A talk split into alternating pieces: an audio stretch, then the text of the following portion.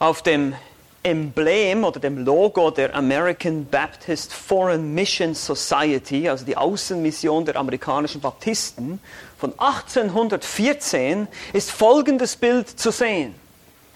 Da steht ein Ochse vor einem Pflug und einem Altar. Also da ist ein Opferaltar, da ist ein Pflug und da steht ein Ochse. Und das Motto, das dann da drauf steht, auf diesem Emblem, auf diesem Logo ist Ready for either oder bereit für beides. Das ist die Einstellung der Missionare, das ist die Einstellung der Jünger oder eines wahren Jüngers Jesu.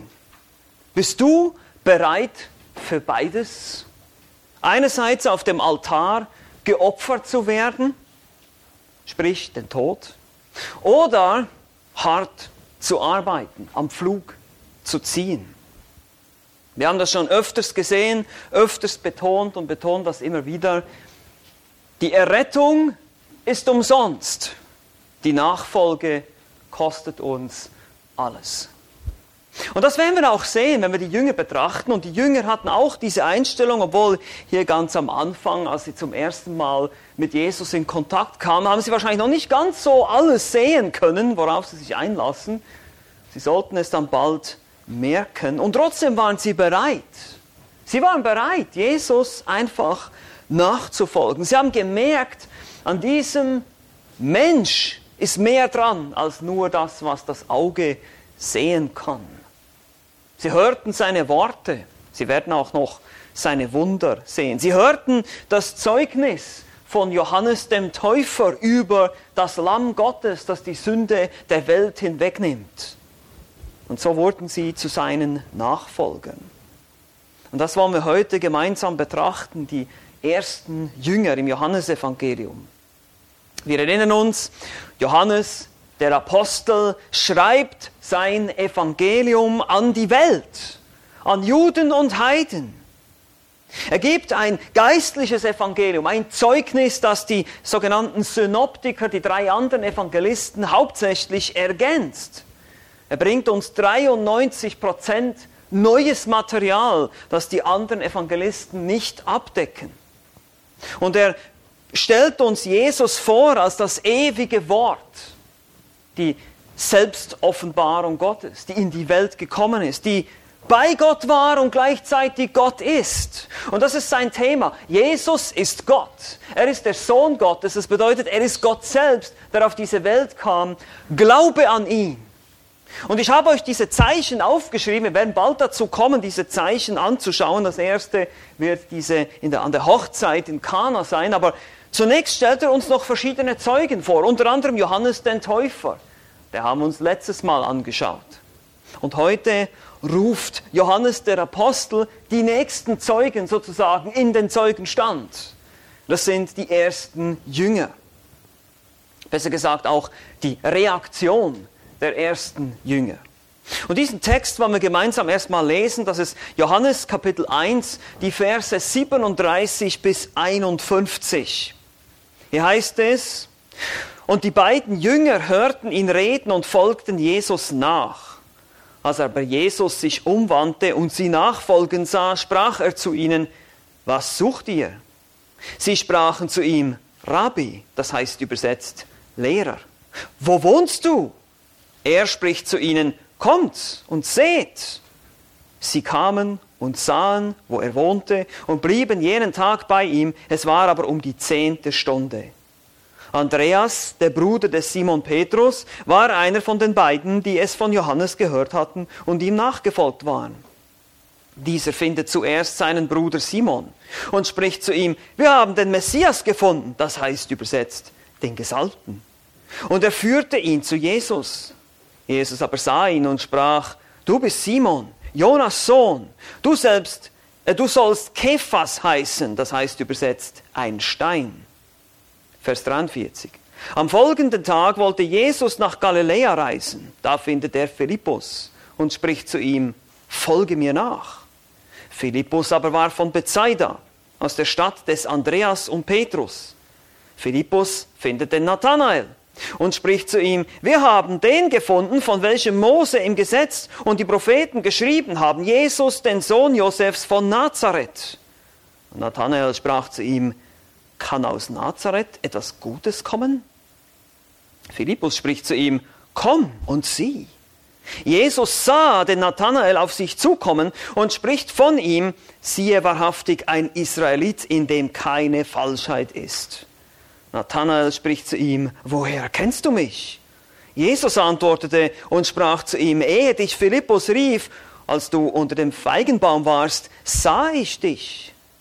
Nathanael antwortete und sprach zu ihm, Rabbi, du bist der Sohn Gottes, du bist der König von Israel.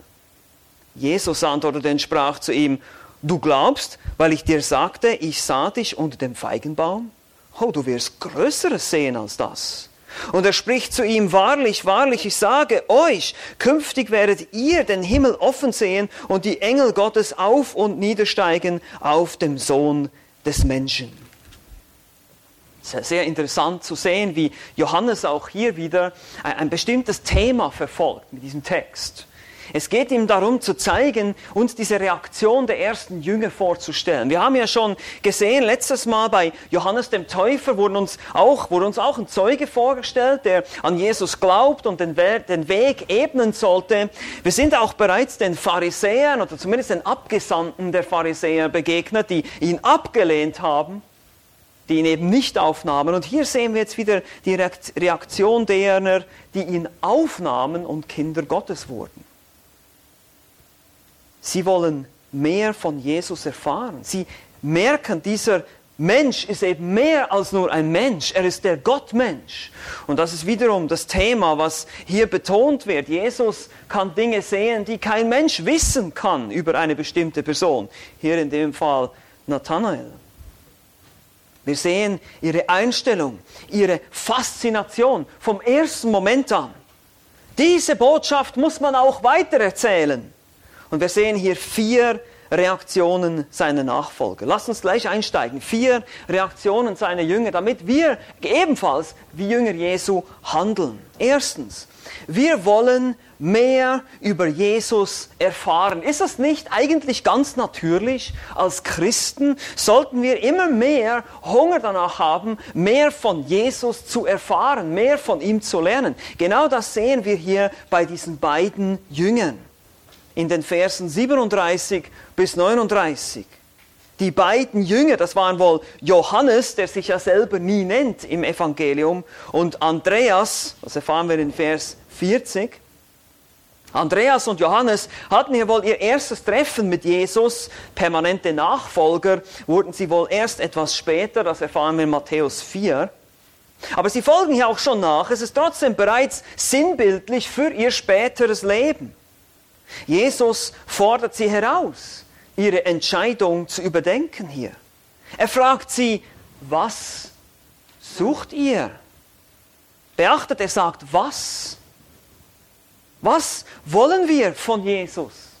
Was willst du von Jesus? Welche Vorstellung hast du von Jesus?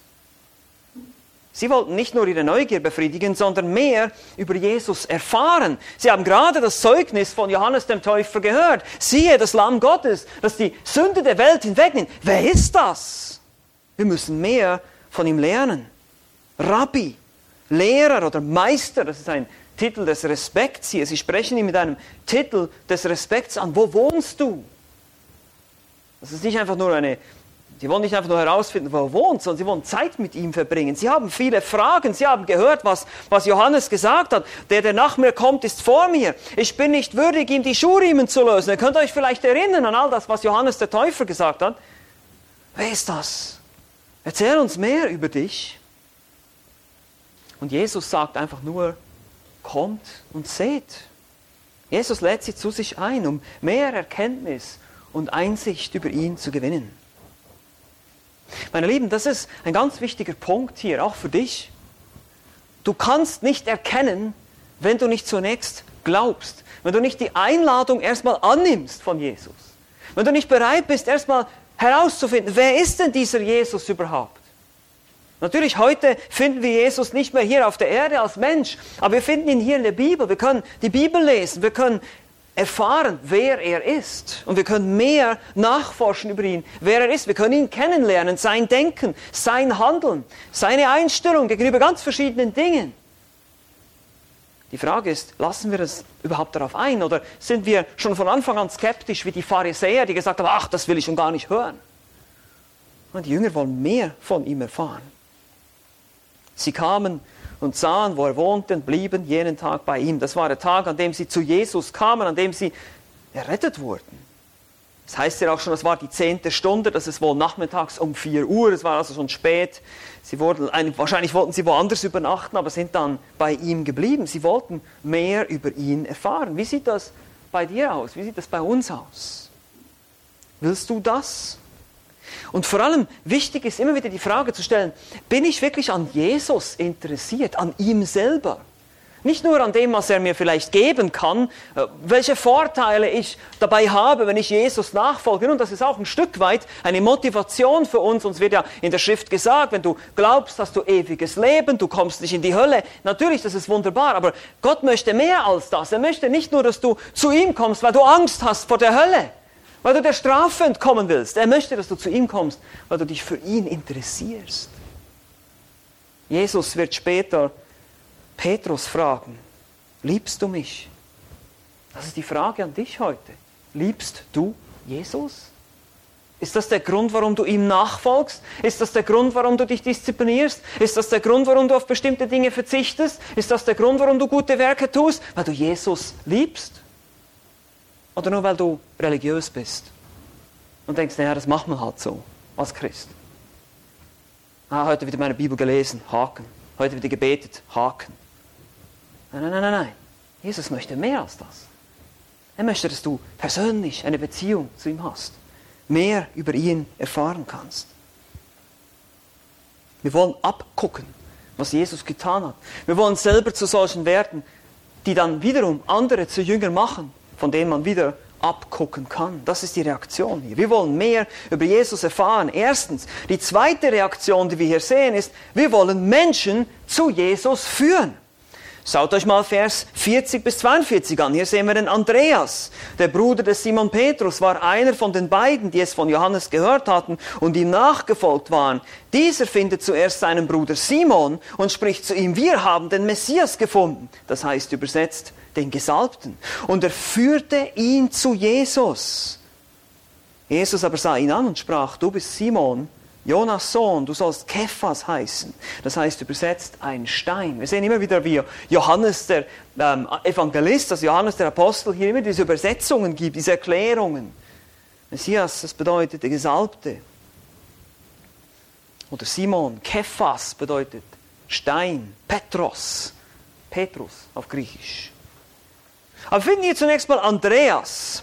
Nun, Andreas hörte das Zeugnis des Täufers, folgte Jesus nach und dieser Andreas ist so begeistert von Jesus, dass er gleich jemand anderem davon erzählen muss.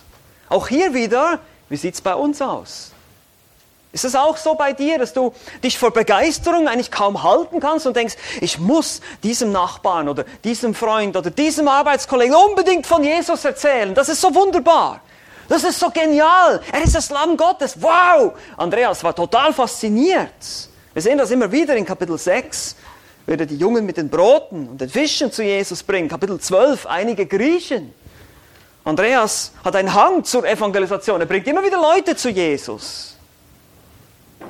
Und er findet zuerst seinen Bruder Simon. Simon Petrus.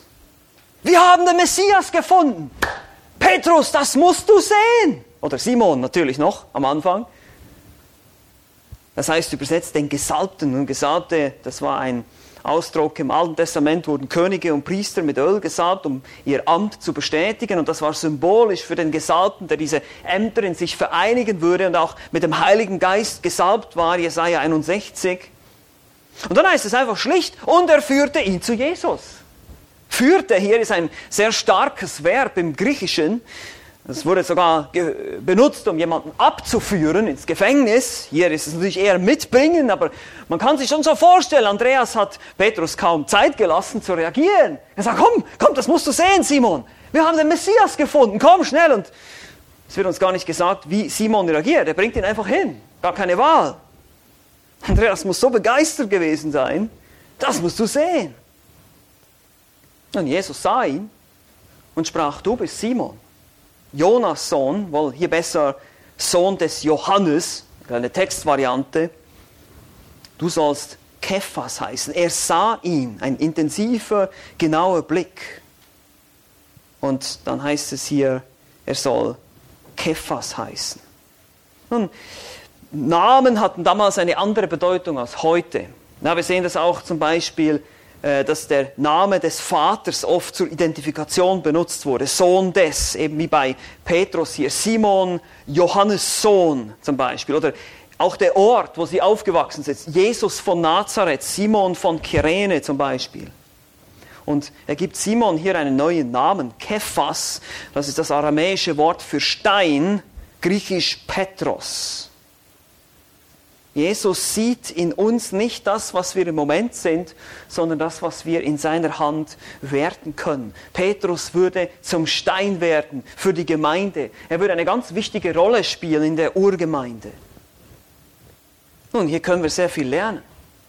Führen wir andere zu Jesus, wie Andreas Petrus brachte, bist du auch jemand, der möchte, dass Menschen von Jesus erfahren? Und zwar nicht aus Pflichtgefühl. Ja, manchmal wissen wir ja, wir sollten ja eigentlich evangelisieren, wir sollten eigentlich missionieren. Aber erst muss ich mal von, von Jesus selber begeistert sein, von Jesus selber gepackt worden sein, damit ich auch davon weitererzählen soll und will. Es ist mein Herzensanliegen, weil ich weiß genau, jeder Mensch, der Christus nicht kennt, ist hoffnungslos verloren. Und überhaupt, das musst du unbedingt gesehen haben. Du musst unbedingt mal mehr über Jesus erfahren. Das ist ein Anliegen von uns. Wir möchten, dass die Menschen Jesus kennen. Es geht auch gar nicht darum, dass sie unbedingt in unsere Gemeinde kommen oder in, in sonst irgendwo hin, sondern dass sie in erster Linie Jesus kennenlernen. Klar freuen wir uns, wenn sie auch zu uns in die Gemeinde kommen, aber wir wollen, dass sie vor allem Jesus kennen. Darum geht es. Haben wir einen Eifer dafür, das Evangelium zu verkündigen. Also vier Reaktionen seiner Nachfolger sehen wir. Erstens, wir wollen mehr über Jesus erfahren. Wir wollen Menschen zu Jesus führen. Drittens, wir wollen Einwände über Jesus abbauen. Verse 43 bis 46. Am folgenden Tag wollte Jesus nach Galiläa reisen. Da findet er Philippus und spricht zu ihm, folge mir nach. Philippus aber war von Bethsaida aus der Stadt des Andreas und Petrus. Philippus findet den Nathanael und spricht zu ihm, wir haben den gefunden, von welchem Mose im Gesetz und die Propheten geschrieben haben, Jesus, den Sohn Josefs von Nazareth. Und Nathanael sprach zu ihm, kann aus Nazareth etwas Gutes kommen? Philippus spricht zu ihm, komm und sieh. Ihr seht immer wieder dieses komm und sieh. Er kam und sah. Es geht hier oft um Sehen in diesem Abschnitt. Und das ist auch für uns wichtig. Wenn es darum geht, ähm, Einwände abzubauen oder überhaupt zu evangelisieren, müssen wir selber Jesus kennen, gesehen haben. Natürlich können wir Jesus nicht gesehen haben in Fleisch und Blut, so wie das den Jüngern erging, aber wir kennen Jesus durch sein Wort. Und dann wollen wir anderen Menschen Jesus vorstellen, wer er ist, was er getan hat, sein Werk, seine Liebe, seine Gnade und wie er in unserem Leben gewirkt hat. Wir geben Zeugnis davon. Und wir wollen auch Einwände abbauen. Ja, wir wissen, es gibt Skepsis. Es gibt Zweifel. Ja, ist denn das wirklich, ist denn die Bibel wirklich die Wahrheit? Ist denn, ist denn das Christentum wirklich die wahre Religion, das wahre, ähm, der wahre Weg zum Himmel? Es gibt doch so viele Religionen in der Welt. Glaubt ihr, dass es damals nicht auch verschiedene Religionen gab? Dass es damals auch Philosophen gab, die gesagt haben, es gibt mehrere Wege zur Erlösung? Natürlich gab es das damals auch schon. Aber du kannst es nicht sicher wissen, bis du Jesus selber kennenlernst. Also hier, wir, wir steigen wieder eine Geschichte am folgenden Tag. Von Bethanien jenseits des Jordans auf dem Weg nach Galiläa. Jesus ergreift die Initiative und beruft einen weiteren Jünger, Philippus, und sagt zu ihm, folge mir nach. Philippus war aus Bethsaida, das ist die Stadt des Andreas und Petrus, wo die beiden auch groß geworden sind. Und Bethsaida heißt aramäisch Haus des Fischens. Das ist ein Fischerdorf am Nordostufer des Sees Galiläa, oben im Norden. Nicht weit von Kapernaum, wo er dann auch später auch sein, eigentlich seinen Hauptteil seine, seines Dienstes also für einen großen Teil seines Dienstes drehte sich dann um Kapernaum, überhaupt um das nördliche Gebiet, Galiläa. Jesus war eher selten in, in Jerusalem oder eben in, wir werden das dann sehen, vor allem zum Passafest war er im Süden, aber er hielt sich vor allem im Norden auf. Wie auch Andreas konnte auch Philippus nicht den Mund halten. Ja, er musste es anderen weitererzählen. Wiederum diese Botschaft, wir haben den Messias gefunden, wir müssen es weitererzählen. Er war auch gleich ein Missionar. Und er fand seinen Freund, Nathanael. ihr seht auch, wie das oft, entweder waren es Brüder oder irgendwie waren sie befreundet, die kannten sich. Nathanael bedeutet, Gott hat gegeben. In anderen Evangelien wird er als Bartholomäus bezeichnet, aramäisch Bar Talmai, das heißt Sohn des Talmai. Und hier sehen wir schon wieder diese Zusammensetzung des typischen Namens. Er war wohl Nathanael, Sohn des Talmai. Ja, Nathanael Bartholomäus in manchen Evangelien dann eben nur als Bartholomäus bezeichnet. Und Philippus verkündet voller Begeisterung, wir haben den gefunden, von welchem Mose im Gesetz und die Propheten geschrieben haben, Jesus, den Sohn Josefs von Nazareth. Und das hört sich erstmal sehr gut an. Oh, wir haben den gefunden, von dem Moses geschrieben hat, im Gesetz und den Propheten. Stell dir das mal vor, Jesus, den Sohn Josefs aus Nazareth. Hä? Nun, Nazareth war nicht gerade bekannt dafür, eine Stadt zu sein, die irgendwie sehr viel Bedeutung hatte in der alttestamentlichen Prophetie. Ihr seht auch hier, wie Jesus, Sohn Josefs von Nazareth, eben identifiziert wurde mit seinem irdischen Erzieher, sage ich mal, war nicht sein leiblicher Vater, und der Stadt, der Ort, wo er groß geworden ist. Aber Nathanael war erstmal skeptisch. Moment mal, Nazareth? Kann denn aus Nazareth etwas Gutes kommen? Wie gesagt, es war eher eine unbedeutende Stadt. Der hat weder im Alten Testament noch in der jüdischen Tradition eine große Bedeutung. Sowieso generell die Judäer, also der Süden, mit Jerusalem, dem religiösen Zentrum, die schauten sowieso etwas runter so auf, die, auf diese Galiläer. Ja? Das waren, man muss euch vorstellen, in, in Jerusalem und rund um Jerusalem, das, waren so der, das war so das religiöse Zentrum, das waren die Superfrommen, ja? und die Galiläer, das war so das gewöhnliche Pack, so das, die Fischerleute und solche Leute. Und einige Gelehrte denken sogar, es handelte sich sogar um einen lokalen Streit zwischen zwei Ortschaften. Kana war nämlich nicht weit davon entfernt, von Nazareth. Und Nathanael war aus Kana, das erfahren wir dann in Kapitel 2. Also wie es auch, was es auch genau war, irgendwie war Nazareth nicht gerade so bekannt dafür, der beste Ort zu sein. Allem schon gar nicht, dass der Messias der Gesalbte, der, der, der, muss doch sicher von, der muss aus Jerusalem kommen. Das ist der König von Israel, ja. Das ist vielleicht ein bisschen wie hier in Berlin, ja. Es bestimmte Ortsteile gibt, die sind nicht so populär. Einige sind populärer, vielleicht weiß nicht, Prenzlauer Berg, Mitte, aber wer wohnt denn schon in Hohenschönhausen? Also komm schon. Ich zum Beispiel, ja. Stellt euch vor, kommt jemand auf euch zu und sagt, hey, Peter, der Sohn des Hans aus Marzahn-Hellersdorf, ist der Messias. Dann denkst du, pff, also geht's noch. Natürlich, also man, man, muss sich das ein bisschen vorstellen. Ja, Nazareth, ein unbedeutendes Dorf, was soll denn das? Nun, dann wird diese Skepsis ausgeräumt. Die Antwort ist, komm und sieh. Schau ihn dir selbst an. Du musst ihn kennenlernen. Und all deine Skepsis wird verschwinden. Deine Fragen werden bestimmt beantwortet werden.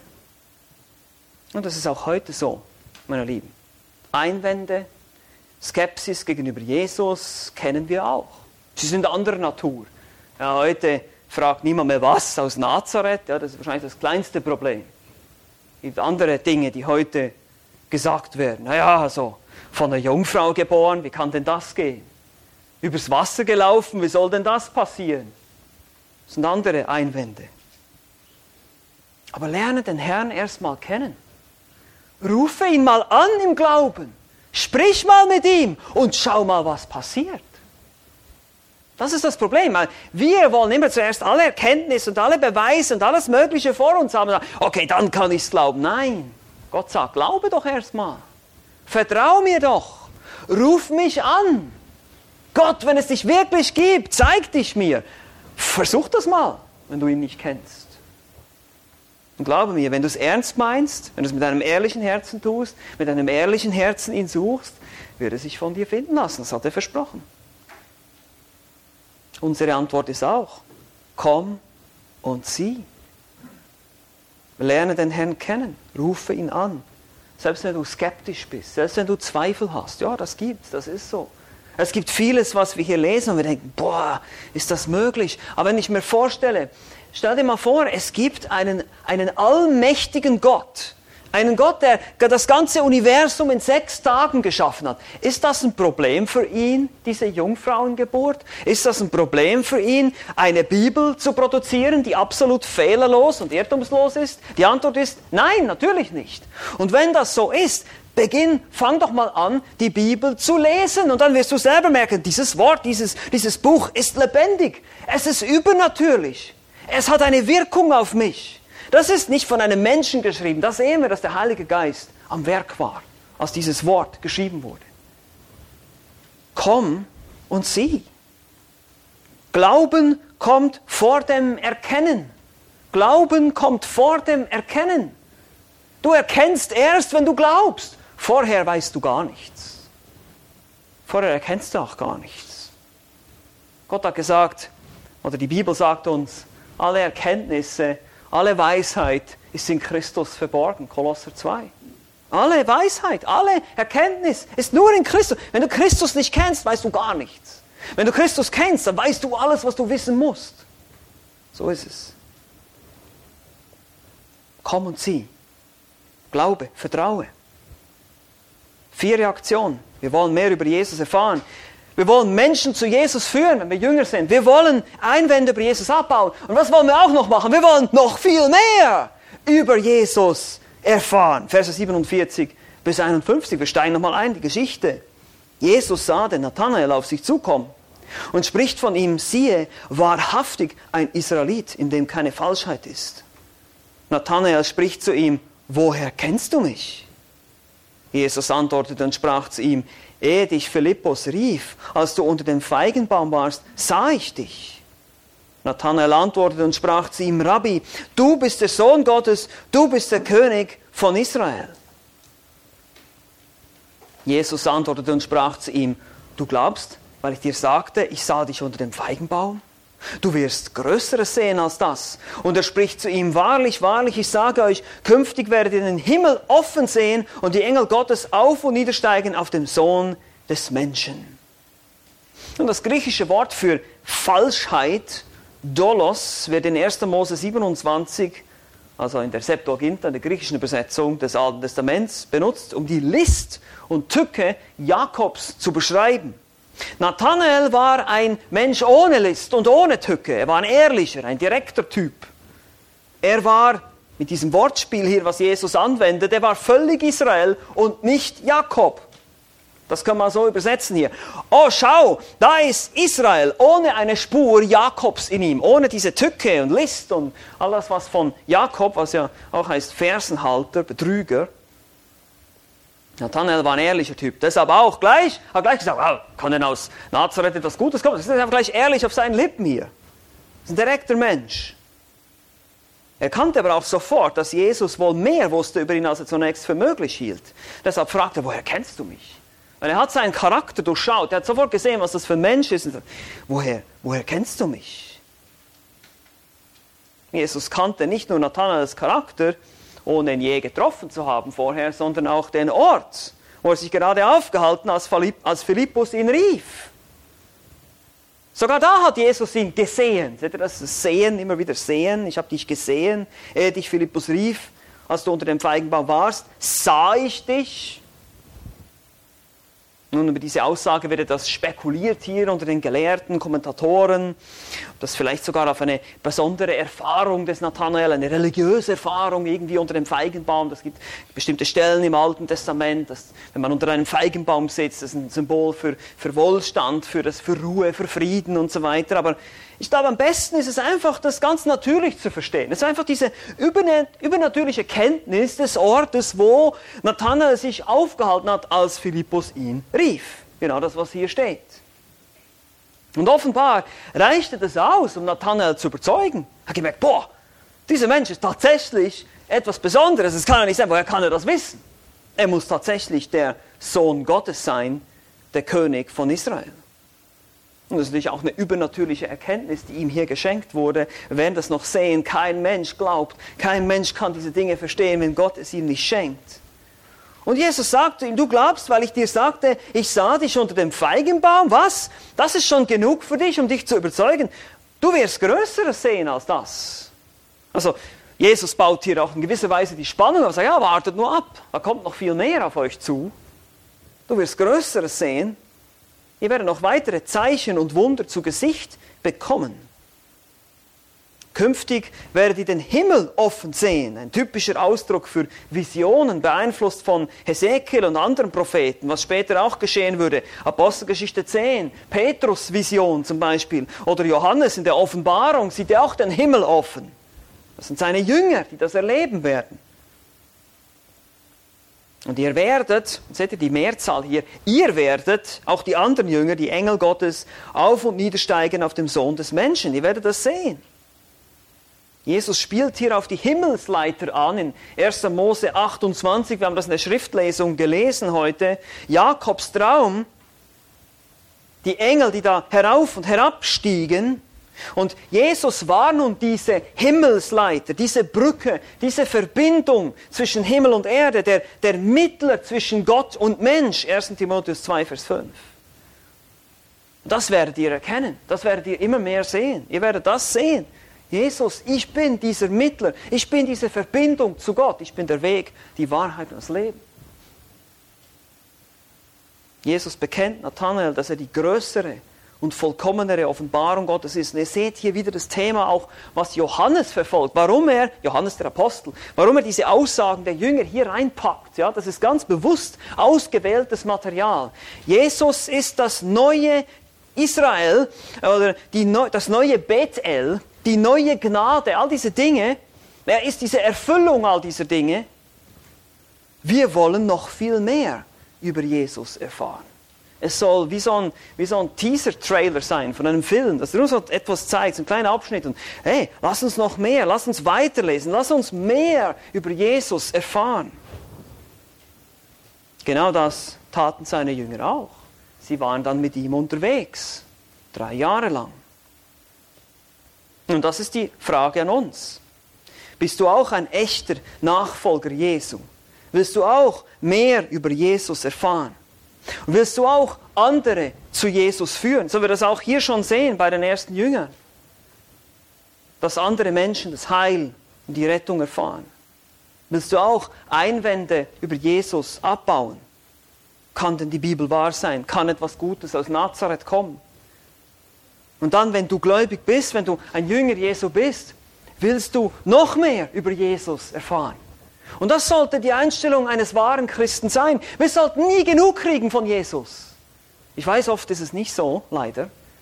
weil wir immer noch mit unserer Sünde kämpfen, aber lasst uns dafür beten, dass wir wirklich mehr von Jesus erfahren wollen. Genauso wie die Jünger, diese Faszination, diese Begeisterung, die wir hier sehen, dieses, diesen Durst, diesen Hunger, mehr über Jesus zu wissen, ihn mehr zu kennen, ihn mehr zu lieben letztlich. Weil dann wirst du persönlich auch ein Evangelist sein. Dann ist das gar kein Krampf mehr. Dann ist es gar kein, gar kein, ein, kein Zwang mehr, so, oh, ich muss jetzt unbedingt, nein, ich, ich will das, ich kann gar nicht anders. Genau diese Begeisterung, die wir auch bei Andreas sehen.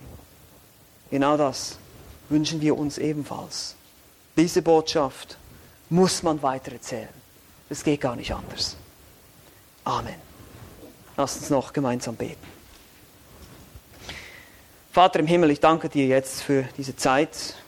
Danke für deine Güte und Gnade, auch dass wir lernen können und sehen können durch dein Wort und vor allem dich, Herr Jesus, persönlich immer mehr kennenlernen.